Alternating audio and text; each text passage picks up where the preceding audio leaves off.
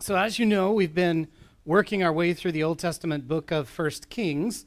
Uh, that, of course, that book is really a continuation of the story of Israel's monarchy with, that began in 1 Samuel with the United Kingdom under Saul, David, and Solomon, and then the divided kingdom, as we recently studied, with Jeroboam in the northern part and then Rehoboam in the south. And so our concentration for today is going to be on the six northern kings that followed Jeroboam. And yes, six kings. So we've got a lot of ground to cover.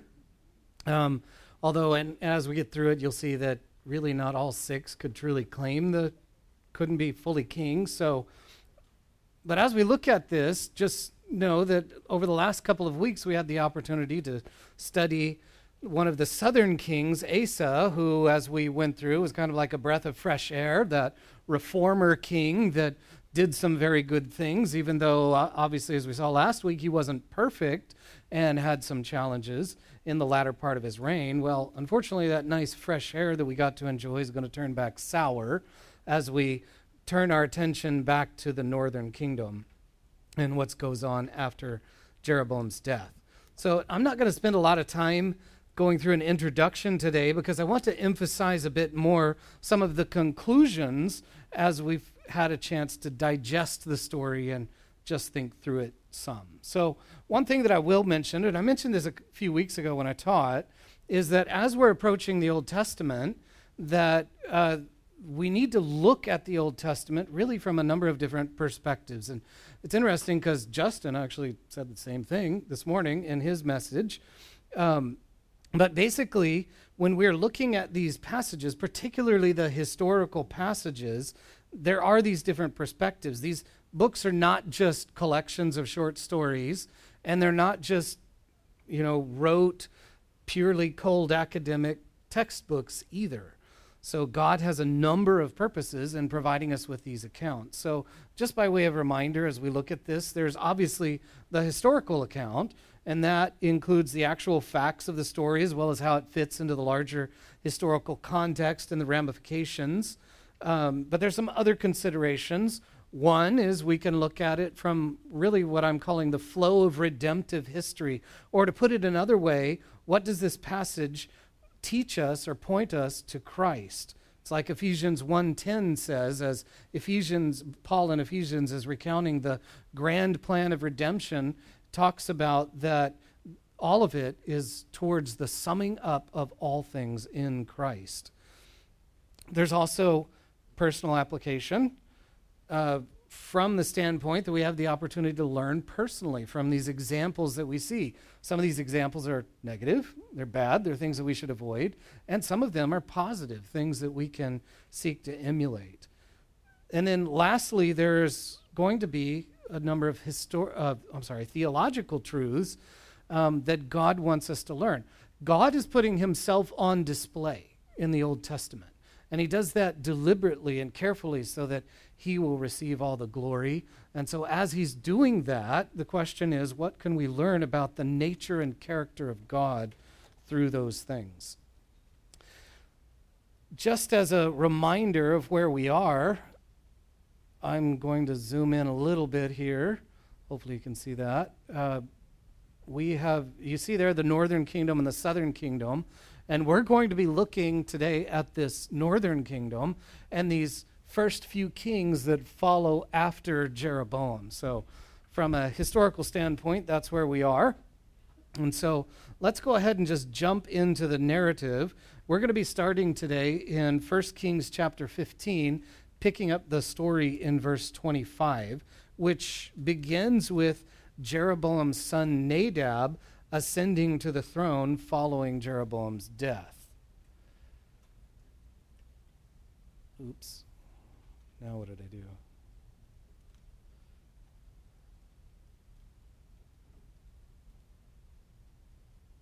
All right. So, starting out, what we're going to see here in these first couple of verses is just a summary of Nadab's reign. So, 1 Kings chapter 15, verse 25 says, now, Nadab, the son of Jeroboam, became king over Israel in the second year of Asa, king of Judah, and he reigned over Israel two years. He did evil in the sight of the Lord and walked in the way of his father and in his sin in which he made Israel sin. Now, we're not told much here. Uh, Nadab was likely Jeroboam's second son, as Jeroboam's first son, Abijah, had died previously. If you remember that story from uh, a couple of weeks ago, that's the story that's captured in 1 Kings 14. And basically, as a result of Jeroboam's sin, God punished Jeroboam by taking his son. Although, as we discussed, there was a degree of compassion in that because we saw that this was the only one of the king's sons that was afforded a proper burial or a noble burial. And as was the custom following Jeroboam's death, the next in line is usually the oldest son. So that was likely Nadab and here he was appointed to the throne and began to reign. And so in these first couple of verses, we're really only told two things. Number one, that his reign was very short, and unfortunately, during his reign, he continued the evil false religious system started by Jeroboam. So, like father, like son. Terry noted a couple of weeks ago that the worship system that Jeroboam established continued throughout all the northern kings until the kingdom was overthrown by Assyria in 722 BC. And so, uh, starting right here, Nadab was continuing on just as we're going to see all of the other kings doing. So, and then we're going to learn about what really happened to Nadab here in this next section.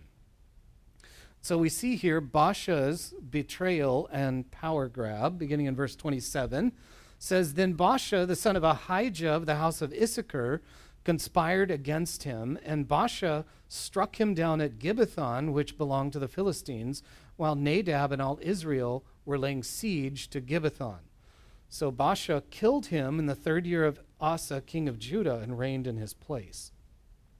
And it came about as soon as he was king, he struck down all the household of Jeroboam. He did not leave Jer- to Jeroboam any persons alive until he had destroyed them, according to the word of the Lord which he spoke by his servant Ahijah the Shilonite.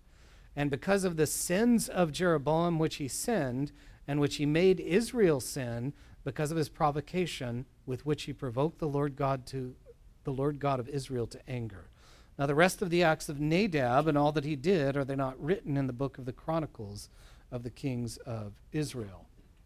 So the first thing that we see here is this conspiracy that ultimately ended in Nadab's assassination. So we know here from the text that Baasha was from the tribe of Issachar. Beyond that, we don't know a whole lot. And we aren't even told why or how this little conspiracy got started, but we can tell that Baasha envisioned some kind of a plan to depose Nadab and assume the throne. Now, that word conspire there indicates that Baasha was not acting alone. There was likely multiple parties that were involved in this, although likely he would have been the ringleader. It also seems that he was probably part of the army because he was engaged with Nadab in laying siege to the city of Gibbethon. So likely Baasha was a trusted leader, possibly one of the generals of the army. Now, Gibbethon, the city where they were at, is a city on the Mediterranean coastal plain likely on the border or very near the border of between the northern and southern kingdoms.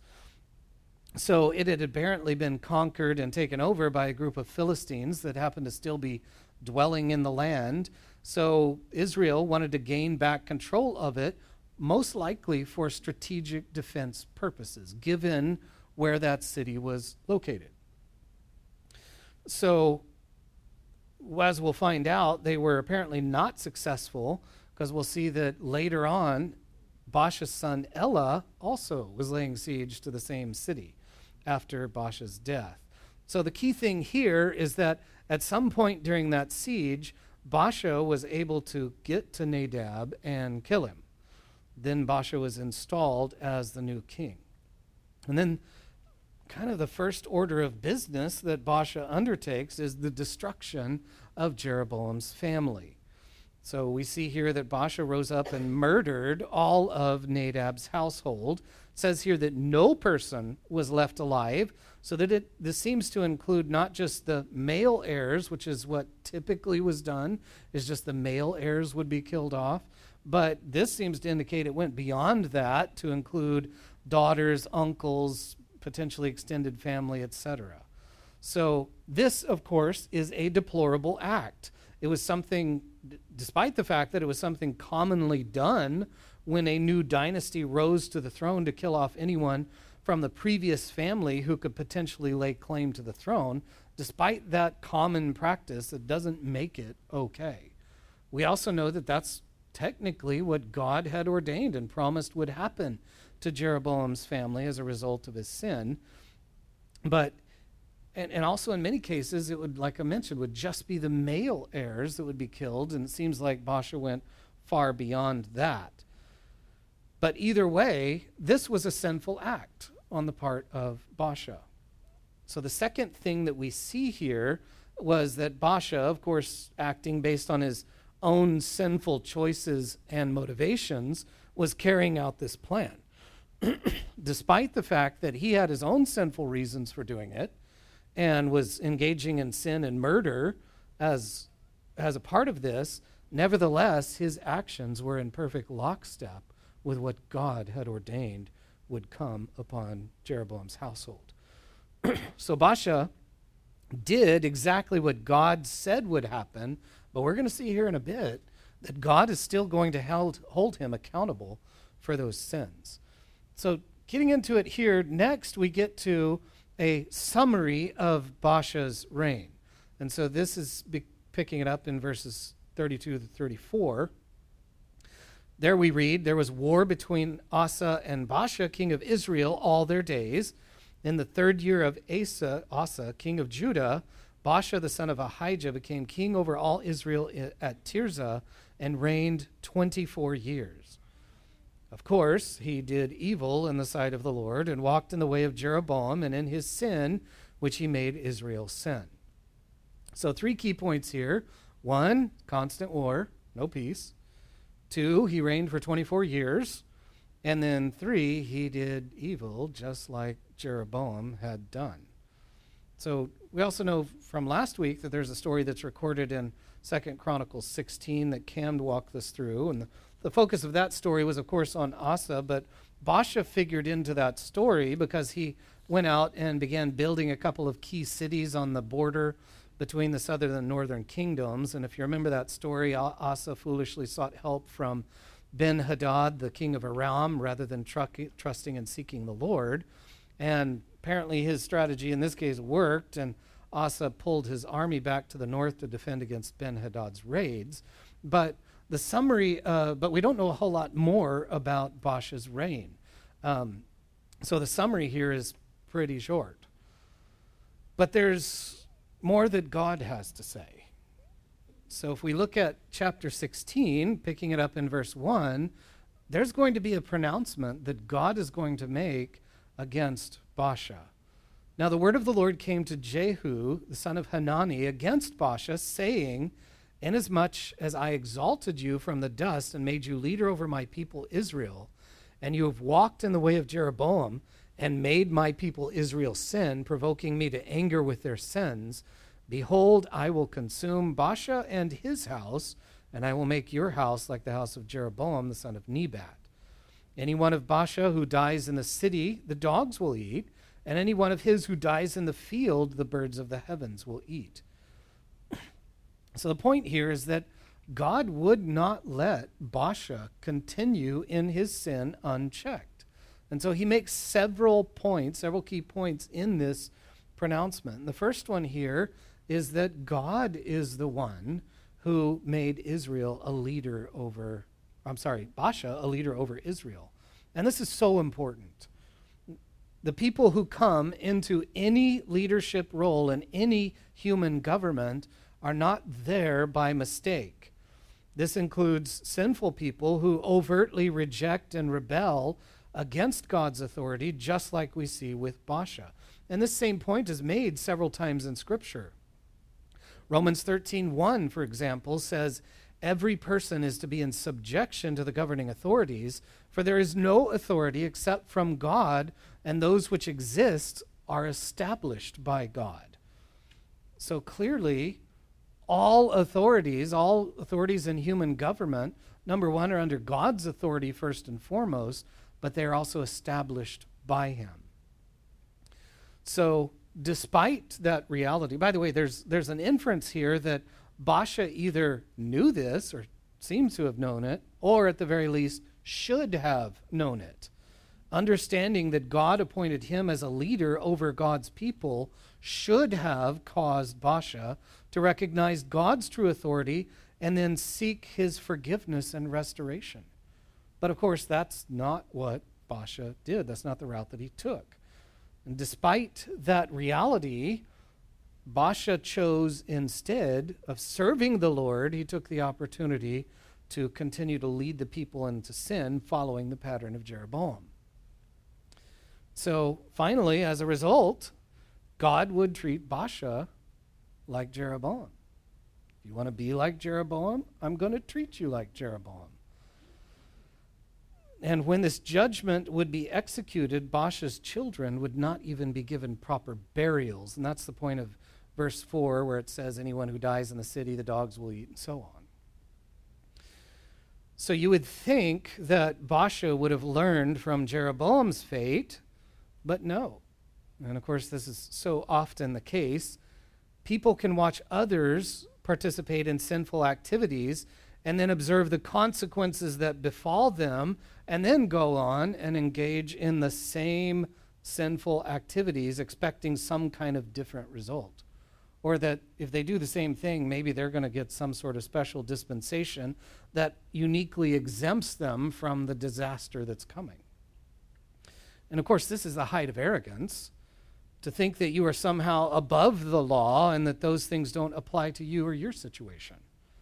I'm often amazed in our own culture, the aftermath from engaging in certain sins can be severe and yet, the mainstream response is either to deny the consequences or seek to reduce or eliminate the consequences rather than dealing with the real issue. The real issue is that God has established certain repercussions for behaviors that deviate from his revealed will. So, the appropriate response is when we see those things to avoid them. Now, of course, I'm going to, I can talk about our culture, but we do the same things we do it too. So that's a good reminder for us. Next, we see the summary of Baasha's life, death, and God's judgment against him. So, verse 5 says, Now the rest of the acts of Baasha and what he did and his might, are they not written in the book of the Chronicles of the kings of Israel? And Baasha slept with his fathers and was buried in Tirzah, and Elah, his son, became king in his place. Moreover, the word of the Lord through the prophet Jehu, the son of Hanani, also came against Baasha and against his household, both because of the evil which he did in the sight of the Lord, provoking him to anger with the work of his hands and being like the house of Jeroboam, and because he struck it. So here, verse 6 briefly records the death and burial of Baasha and the fact that his son was elevated to rule in his place. But then in verse 7, the writer here outlined God's judgment against Baasha and then records an interesting detail. So he gave here two reasons for God's judgment against Baasha. The first we already know is that Baasha had continued to engage in the same sins that Jeroboam started and was ultimately judged as a result. But the second reason that's recorded is at the end of the verse, which says, because he struck it. Now, begs the question what on earth did Baasha strike? And the language is a little bit cumbersome here, but it actually means that he struck the house of Jeroboam. So this is the interesting part. Because God had ordained that Jeroboam's house would be destroyed, yet he still held Baasha accountable for the sin that he engaged in when he murdered Jeroboam's family. Now, we're going to talk about that more in a bit, so we'll leave it there for right now. So, moving on, we're going to see a brief summary of Elah's reign, which is in verse 8. says, In the 26th year of Asa, king of Judah, Elah, the son of Baasha, became king over Israel at Tirzah and reigned two years. So, not a whole lot here. Obviously, Elah ascended to the throne and he only reigned two years. Pretty straightforward. So, moving on, we're going to see what happens next, which is Zimri's betrayal and assassination of Elah. So, verse 9 says, His servant Zimri, commander of half his chariots, chariots conspired against him. Now he was at Tirzah drinking himself drunk in the house of Arza, who was over the household at Tirzah. Then Zimri went in and struck him and put him to death in the 27th year of Asa, king of Judah, and became king in his place. It came about when he became king, as soon as he sat on the throne, that he killed all the household of Baasha. He did not leave a single male, neither of his relatives nor of his friends. Thus Zimri destroyed all the household of Baasha, according to the word of the Lord, which he spoke against Baasha through Jehu the prophet. For all the sins that Baasha and the sins of Elah his son, which they sinned, and which were and which they made Israel sin, provoking the Lord God of, of Israel to anger with their idols. Now the rest of the acts of Elah and all that he did, are they not written in the book of the chronicles of the kings of Israel? starting to feel like history is repeating itself. So here we go again. So we're going to see a conspiracy and an assassination. We learn in this next section that the armies of Israel were actually laying siege in to Gibbethon. Now, that's not the verses that we see right here, but in the next section. And so, again, the word here for conspired indicates that Zimri was not acting completely alone. There were others that were somehow participating as, in this plot. Unfortunately for him, we're going to find out that this plot doesn't go well for him. But here's the situation Israel was encamped against Gibbethon, and Elah was back at home having a grand old time. The phrase drinking himself drunk indicates that Elah was flagrantly drinking for the express purpose of getting drunk, which was a practice that was forbidden by the law.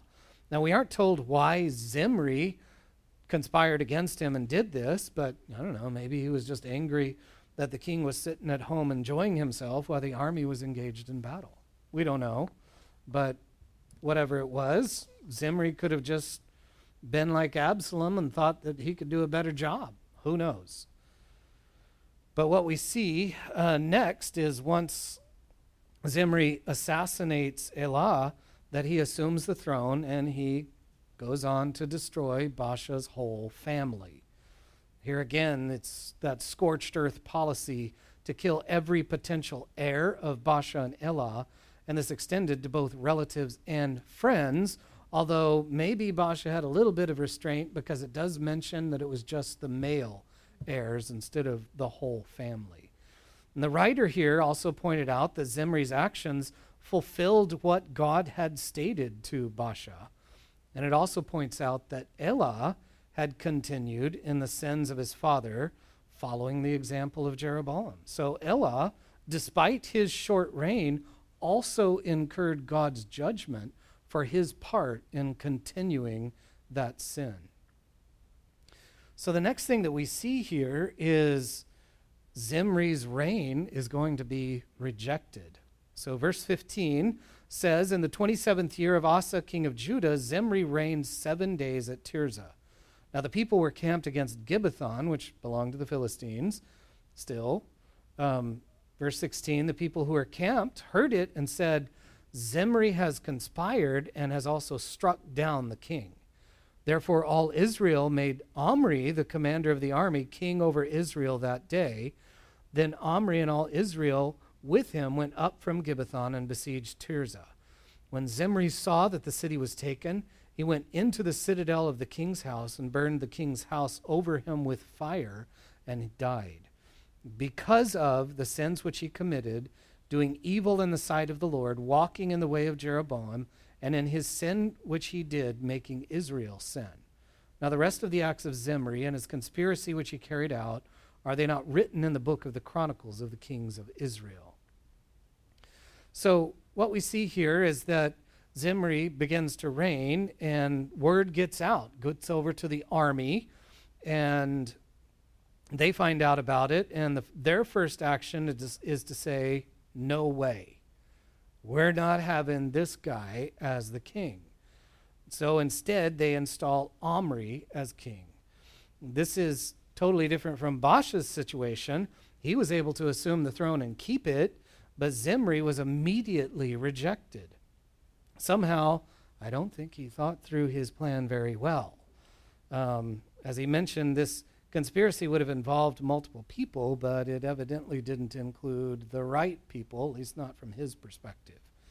And as a result, Omri mobilizes the army against Zimri, and Zimri ends up reigning for a sum total of seven days.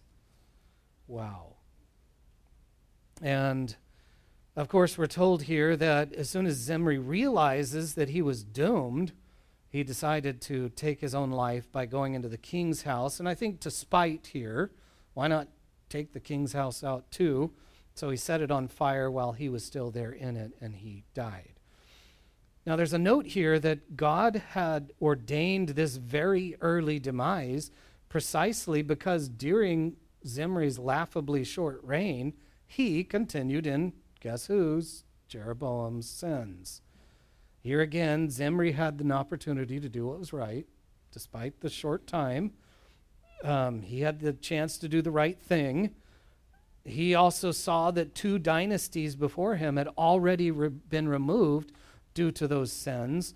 But like the others before him, he didn't recognize the lesson from the Lord, and so the Lord chose not to intervene in preserving his life. I don't know, the question is will these people ever learn? Of course, we could ask, will we ever learn? Following that, um, there's a power struggle that ensues. So, verse 21 says Then the people of Israel were divided into two parts. Half of the people followed Tibni, the son of Ginath, to make him king, the other half followed Omri. But the people who followed Omri prevailed over the people who followed Tibni, the son of Ginath, and Tibni died, and Omri became king. So, this is pretty clear. So, while Omri had hastily been installed as king, others had different ideas and wanted Tibni to reign instead. So there was conflict in the country about who the true president was. Oh, sorry, I mean king.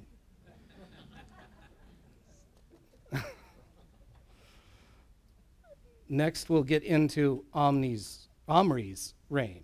So, beginning in verse 23. In the 31st year of Asa, king of Judah, Omri became king over Israel and reigned 12 years.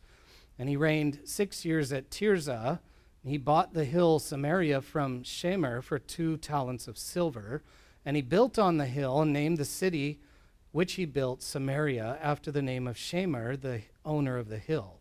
And Omri did evil in the sight of the Lord and acted more wickedly than all who were before him, for he walked in the way of Jeroboam the son of Nebat, and in his sins which he made Israel sin, provoking the Lord God of Israel with their idols. Now, the rest of the acts of Omri, which he did, and his might which he showed, are they not written in the book of the Chronicles of the kings of Israel? So Omri slept with his fathers and was buried in Samaria, and Ahab his son became king in his place. So we see first here that Omri reigned for 12 years. Now, there's a little bit of a note here.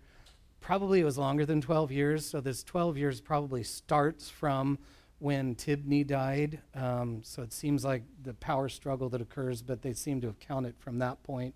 Um, so likely he was technically reigning for longer, but um, while he was formally king over all Israel was 12 years. So what we see here is that there was a key accomplishment that Omri did, which was purchasing the hill that the city of Samaria Samaria would be built on, and then he began construction on the city, this would actually become the capital city of the northern kingdom for the next 150 years. Now, this was actually a very smart move. Um, the city is built on a pretty significant hill, which was very good from a defensibility perspective. And this city became so prominent that later on, the whole region, as you know, became known as Samaria, again, after this city. So that was a pretty key accomplishment. But unfortunately, the real character of his reign were two things that we see. Number one, he, of course, continued in the sins of Jeroboam. However, the writer here states that Omri was worse than all the kings who went before him. Now, it doesn't explicitly state it here, but we know that his son Ahab would be the worst yet, instituting Baal worship as well as many, many other idolatrous practices, leading Israel into all forms of horrible and heinous sin. So it's highly likely here that Omri actually began to lead Israel into these other forms of idolatry, which almost certainly would have included explicit sexual sin and perversions, as we've talked about in the past with these kinds of religious practices. So, the next thing that we see here is that Omri had a son.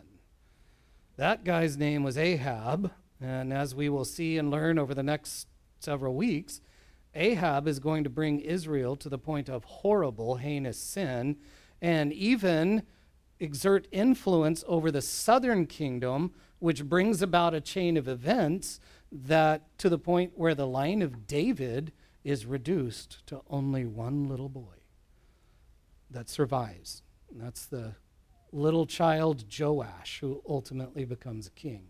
So Omri's legacy, legacy is Ahab the disaster. So we'll look at the reign of Ahab, like I said, starting next week. so that's the story. Um, but there's some things that we can draw out from that story, even as I was mentioning at the beginning, pardon me. so, first off, let's just take a look, uh, kind of a big picture look at the history of these first seven kings in Israel. So, first off, they rejected, Jeroboam rejected God's instructions and promises, and then we get idolatry, idolatry, idolatry, murder and assassinations, idolatry, drunkenness, idolatry. Tibni, we don't know much, but Omri, idolatry, even worse, more idolatry, and even the father of Ahab, who is going to take the country down a far, far worse path. So, looking at all of that, isn't that a great legacy? this is the Northern Kings, these first few. So, there's some theological truths that we can discern from some of this. Number one, we can see from even from this passage, but we know from other cases as well, that there are some sinners who enjoy a long and prosperous life, right? Others encounter judgment very quickly. So we see in Jeroboam that he was allowed to reign for 22 years, Baasha for 24 years, and Zimri seven days. No sinner is guaranteed another minute to live. So every hour of a sinner's life is an expression of the kindness and compassion of God. It's an important thing to recognize. Secondly, it's God that sovereignly ordains all governmental leaders, even when those leaders use sinful means to acquire power. Sort of correlated as well. Even the sinful actions by governmental leaders are not outside the sovereign control of God and are, in fact, used by God to accomplish his purposes at the same time. God is never the cause of their sin. They do that all on their own, they don't need any help. Fourthly, that even though God may allow sinful actions as part of his sovereign plans, he still holds sinners accountable for their sinful choices and actions. And we see that in the case of Baasha, where uh, it was God that ordained that the house of Jeroboam would be destroyed, but he also held Baasha accountable for his part in it, for that part in the murder of Jeroboam's house. Now, I think there's an interesting contrast that we can see um, because there was another king came before that was chosen to be king after another king was rejected, and yet he never lifted a finger against that first king. Of course, that's the story of David and Saul, where David absolutely refused to do anything to harm Saul, even though he could have. So there's also some personal applications. Number one, we can look at Omri specifically, who was the father of Ahab. That was a disaster. But we can look at all of the other ones Jeroboam, the father of Nadab, or Baasha, the father of Elah. And what we see in this is that fathers need to recognize that our children will often follow in our footsteps. And so the examples that we set, whether good or bad, will likely be followed. And this is a good reminder that we as fathers need to lead our families in accordance to what God has outlined in Scripture. You need to be actively engaged in teaching the truth to your children, both in word and example. Secondly, when we sin, we should understand that it's not just us who endure the consequences for sin. Often, sin impacts those around us and those that we love. So it's an encouragement for us to strive the, to please the Lord in everything. And then, lastly, man, this story is just resounding with this, this lesson that we need to learn from the example of those that have gone before us. I'm reminded of a motivation, or it's actually a demotivational poster where there's a shipwreck, and it said, It could be that the purpose of your life is only to serve as a warning for others. That's these kings. They are here to serve as a warning for us, and we should take the lesson.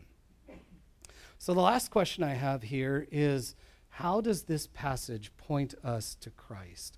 Now, in the song that Tom wrote entitled God Has Magnified His Word, there's a verse that says, From every verse on every page, there is a path that leads to heaven's Lord and Calvary's Lamb, to him who died for me.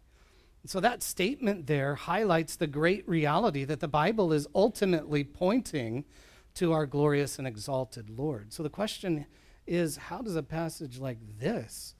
point us to Christ. And there are a number of different ways, but there's only one that I want to focus on for right now. So, taking just a little bit of a step back, I think one of the main points that we see throughout all of biblical history is that God is demonstrating the complete and utter inadequacy of human leaders to successfully lead his people in righteousness. What we see here in these kings of Israel is really a microcosm of what is true of every human government that rejects the word and rejects the Lord. Every society, every nation, every people group have gone this direction. While there's, of course, some rare bright spots in history that maybe for a time enjoyed some unparalleled blessing and prosperity, those bright spots were always short lived. They've always been short lived, they never last. And if there was ever a nation that had the best chance, the best opportunity to do what God wanted from a human government perspective, it was Israel. Their advantage, as Paul says, a little bit different context, but their advantage, as Paul says, was great in every respect. They were entrusted with the law of God, the written speech of the Holy One. And God, through the law, provided all the instructions they needed to live holy before Him, including processes to address failures, along with His unfailing promises that if they sinned and then repented, that He would eagerly return to them and bless them. So, the best possible shot at a holy and righteous nation failed miserably over and over and over again. So for today, I just wanted to look briefly at a comparison of the legacy of these first kings of Israel and think about it again as a microcosm of truly every nation and people that reject the Lord. And then compare that to what's something that we're looking forward to that'll be very, very different. So let's look at these few things that we see from these northern kings? What is their legacy? Number one, it starts here a rejection of God and His Word, moves into idolatry that expands and worsens. We're seeing that already with Omri, and we're going to see it reach full uh, fullness in Ahab. By the way, atheism is idolatry, it's just a different form. We also see prominent and worsening sexual sin and moral decay. It's always the case. There's betrayal and conspiracies at a political level and so on. There's murder and assassinations, family genocide, and really we could say all of that is just a representation of a rejection of the sanctity of human life. It's a rejection of one of God's key commandments in the Ten Commandments. We see leaders given to drunkenness and other forms of pleasure seeking. There's political power struggles that occur. There's pride and arrogance everywhere. There's, of course, a lack of peace. There's no peace on earth. Um, it doesn't exist like the, the, like the Christmas song states. And then no lasting reign or dynasty. It all ends. Even the best ones, even the bright ones, descend into this same legacy. So that's the legacy of the northern kings. But that's not the end of God's story, because He has a plan for a perfect king.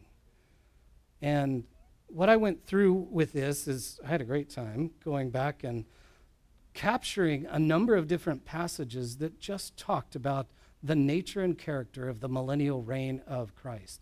I have like three and a half pages of verses, like 32 plus passages, and I wasn't even doing all of them. Um, so there's a lot of material in the Old Testament and some in the New as well about this millennial kingdom that we that we have to look forward to. And what just sticks out to me so profoundly is the utter difference between what Christ's kingdom will be and what every other human government produces. So, looking at the nature of Christ's millennial reign, the first thing that we see is Jesus will reign over the whole earth as the only sovereign king. There's no power struggles. And of course, he uses rulers and others under him to mete out his government and, and all of that. And if we're in Christ, we'll be participating in that government at that time. But he is the only sovereign true king. We also know that his reign will be characterized by righteousness and justice and, get this one, truth. Do we see a lot of truth in our world today? Horribly lacking. We see that he will inspire the nations to pursue holiness and praise the Lord.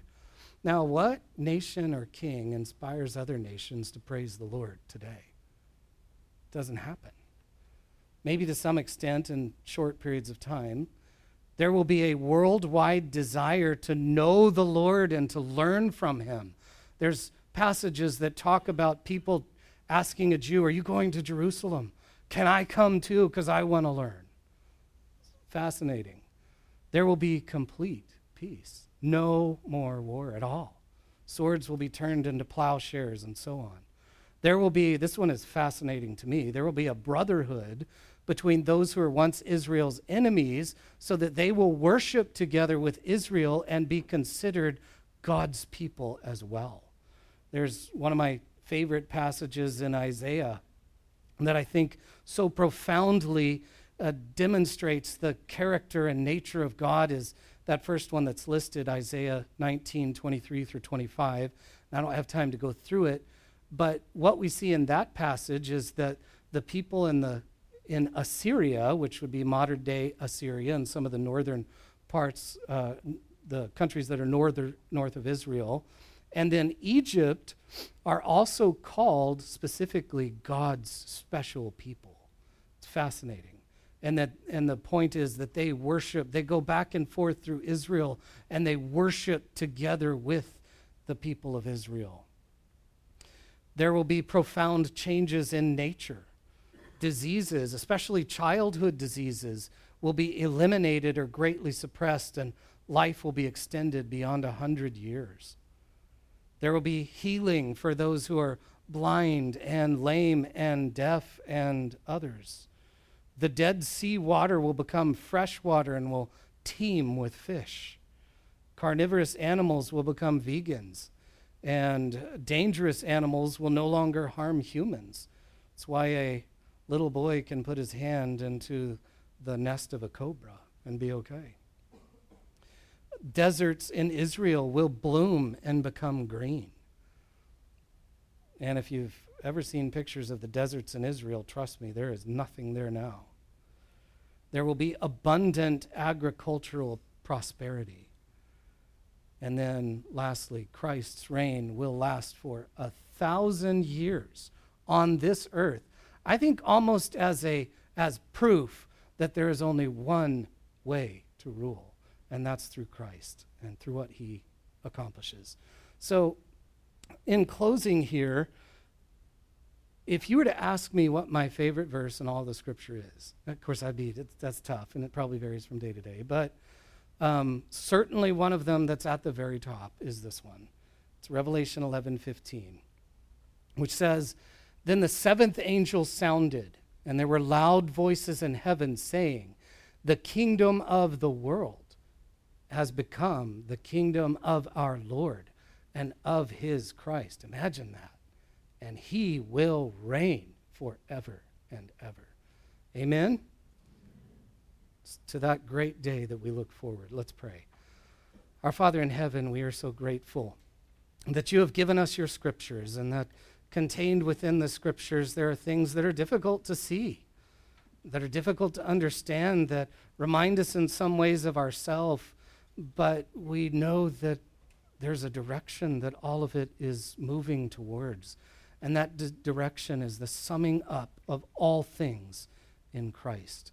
Lord, we look forward to that day, the day that He will come, that He will reign in Zion, when Jerusalem will be called the city of truth, when there will be holiness and righteousness that prevails across the globe, when the worship of you and the worship of our Lord will resound in all people groups. And Lord, we long for and look forward to that day. We pray that Jesus himself would come quickly. We ask these things in the name in his precious name. Amen.